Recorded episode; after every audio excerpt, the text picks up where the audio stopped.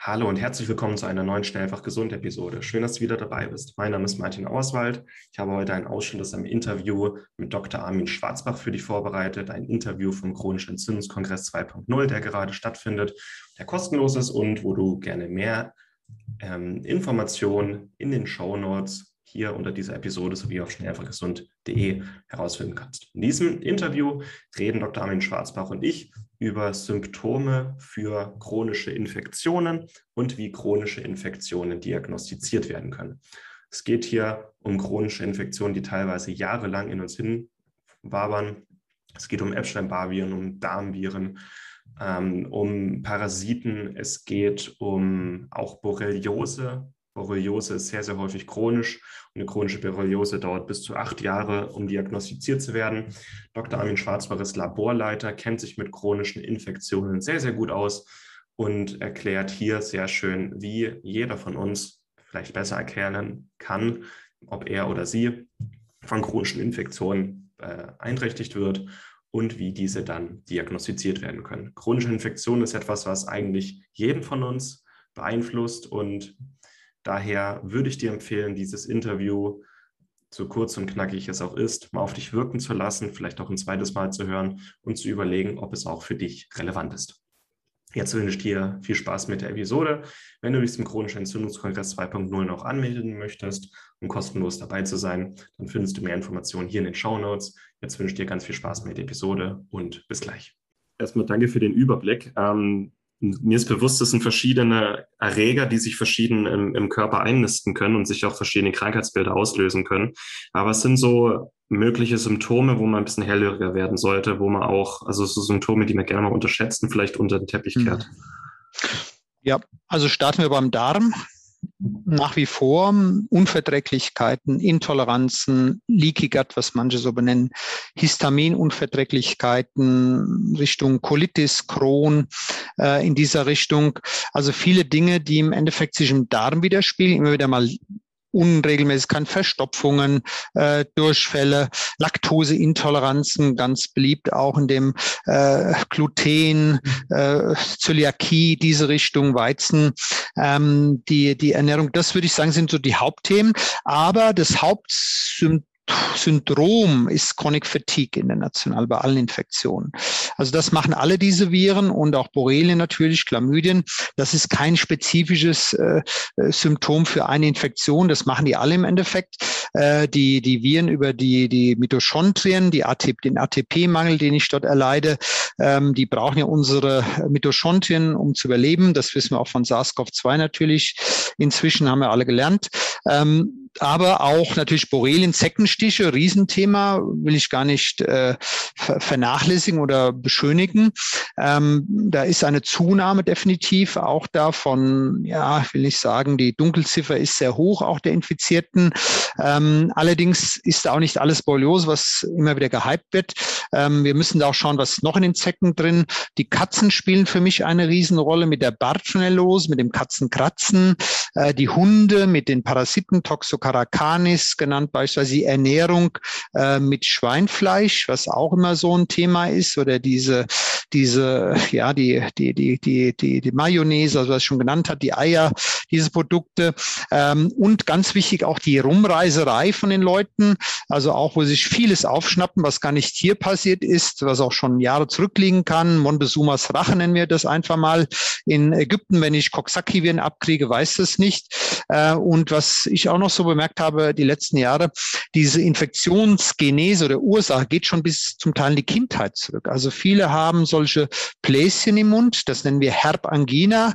Ähm, und äh, die ist, wir würden Aften dazu sagen, die kommen immer wieder. Und das ist so eine typische Coxsackie-Virus-Infektion, die übrigens auch Multiple Sklerose auslöst oder auch eine Demenz auslöst.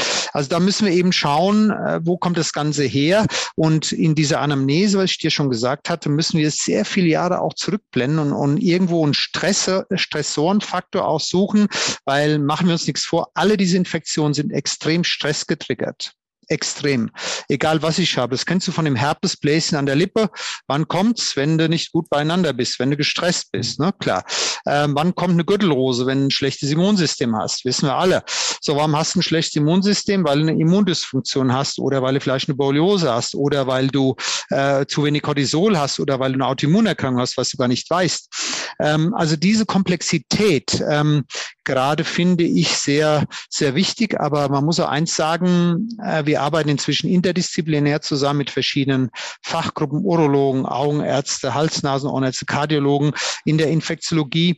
Ähm, wir müssen uns da zusammenfinden und ein Arzt alleine kann das nicht bewältigen. Das ist so komplex. Ähm, beispielsweise die Uveitis am Auge kann durch Borrelien bedingt sein. Das Renault-Syndrom kann durch Borrelien bedingt sein, aber auch durch Viren, durch Zytomegalivien beispielsweise. Also da müssen wir immer mehr äh, einfach mal die Infektiologie, ich nenne das klinische Infektiologie, mit der Akzeptanz der Chronizität, der chronischen Infektion, der chronischen Entzündungsreaktion, die daraus folgt oder eigenständig wird. In dieses Feld müssen wir einfach Erziehung machen. Äh, da stehe ich auch dafür für diese Aussage, weil ich das tagtäglich sehe. Und ich will da nicht Werbung für mich selber machen, aber ich habe genug Patienten oder genug Anfragen. Nur ich denke, ähm, wir Ärzte sind da nicht ausgebildet worden auf dem Gebiet. Also Infektiologie, wenn ich zurück überlege, unser Wissen ist wirklich nur rudimentär. Borreliose gab es gar nicht in den 80er Jahren so richtig. Das war so die HIV-Zeit mit Freddie Mercury. Dann kam der Helicobacter pylori. Ähm, man hat Infektiologie uns gar nicht gut unterrichtet. Und die wenigsten Kollegen, die ich kenne, haben jemals infektiologisch überhaupt auf einer Infektiologie gearbeitet, was natürlich auch ein Ausbildungsdefizit ist. Ähm, man, man kann das nicht alles. Das ist mir auch klar. Deswegen würde ich mir einen Facharzt noch wünschen äh, für chronische Infektiologie und nicht für die äh, akuten Infektionen, akute Malaria, akute SARS-CoV-2, akute, da haben wir genug, akute Tuberkulose, das habe ich auch gemacht. Also wir müssen eben schauen, was machen wir danach mit den Patienten und wo setzen wir die Hebel an? Und da finde ich nach wie vor, dass die chronische Inflammation, das äh, I äh, für die Infekt Inflammation ähm, ganz, ganz wichtig ist. Ja, und ich drücke die Daumen, dass es wirklich was wird, auch mit der chronischen Infektiologie. Auf jeden Fall muss sich einiges in unserem Medizinsystem ändern. Und wenn man mal beachtet, wie viele Menschen wirklich von chronischen Infekten belastet sind, wahrscheinlich alle, wahrscheinlich einfach jeder auch ähm, teilweise mehr, mehrere Sachen gleichzeitig. Ähm, ja, ohne dass irgendjemand drüber redet. Ich glaube, ich, ich habe das aus einem Interview mit jemandem aufgeschnappt, dass wir im Jahr offiziell eine Million Neuinfektionen allein an Borreliose haben. Und die Leute verschleppen das mhm. über mehrere Jahre. Also, und das ist jetzt nur ein Erreger von vielen. Ja, spannend. Ähm, wie, wie lassen sich so Infekte diagnostizieren? Was gibt es da für Möglichkeiten? Das ist wieder ein eigenes Kapitel. man denkt ja immer, das ist ganz einfach, man macht ein paar Antikörper, aber so einfach ist es eben nicht. Ja. Wir haben das auch bei Corona gelernt, Stichwort zelluläre Immunität, zelluläre Immunreaktionen, die wir übrigens auch bei Tuberkulose schon lange bestimmen. Jetzt kommen wir wieder zu dem ELISpot oder Interferon-Gamma-Release-Assays, ähm, die ja so ein Schattendasein geführt haben, jetzt immer mehr ins Rampenlicht. Äh, Zytokin-Freisetzungstester heißt das äh, Zauberwort, äh, die wir schon lange auch in der Transplantationsmedizin bei viralen Infektionen einsetzen, bei der Tuberkulose als Goldstandard. Ähm, also wir haben ähm, immer mehr bessere diagnostische Möglichkeiten, ohne Frage. Nichtsdestotrotz ist ein Labortest immer ein Labortest. Man muss immer die, die Beschwerden korrelieren mit dem, was ich dann an Labortest mir aussuche. Und ich muss das gut aussuchen, weil das alles Kosten verursacht natürlich. Diese, dieser, wir nennen das prädiktive Wert einer Testselektion in der Labormedizin.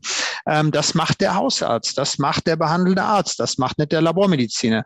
Der Labormediziner, wie ich, ist ein Bindeglied äh, zu dem niedergelassenen Kollegen oder zu dem Kliniker in einer Klinik, der hilft äh, bei Sensitivitätsdaten, Spezifitätsdaten, Problemen, weiteren Tests, ähm, die ich noch empfehlen könnte von meinem Wissen. Ähm, so, wir sind so mittendrin. Wir sind nicht am Patienten direkt dran. Wir sind die Mediatoren äh, von der Laboranalytik hin zu den äh, Klinikern. Und da fiel es auch natürlich wiederum, muss man sagen, weil die meisten Kollegen gar keine Zeit haben, noch mit dem Laborarzt mal zu reden, über einen Fall zu diskutieren.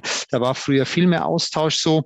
Ist keine Zeit einfach mehr da in den Systemen, äh, in den Großlaborgruppen. Der Laborarzt ist völlig äh, am Ende am Arbeiten mit den ganzen SARS-CoV-2-PCR-Untersuchungen, den Meldungen an die Gesundheitsämter momentan. Wird sich wieder ändern. Ähm, allerdings muss ich sagen, so die Labormedizin ist gut, aber die ist immer nur so gut, so gut der diagnostizierende Arzt am Patienten ist. Und jetzt kommen wir wieder zum Thema. Jetzt kommen wir wieder zu einer ganzheitlichen Anamnese, zu der Differentialdiagnose. Und die Borreliose ist wirklich so ein, ein Lehrbuchbeispiel, wie eine Anamnese eben nicht zu erfolgen hat in einer Arztpraxis, weil eine Wanderröte haben beispielsweise nur 30 bis 40 Prozent einer der Patienten, die eine Borreliose erleiden. 20 Prozent haben eine Sommergrippe.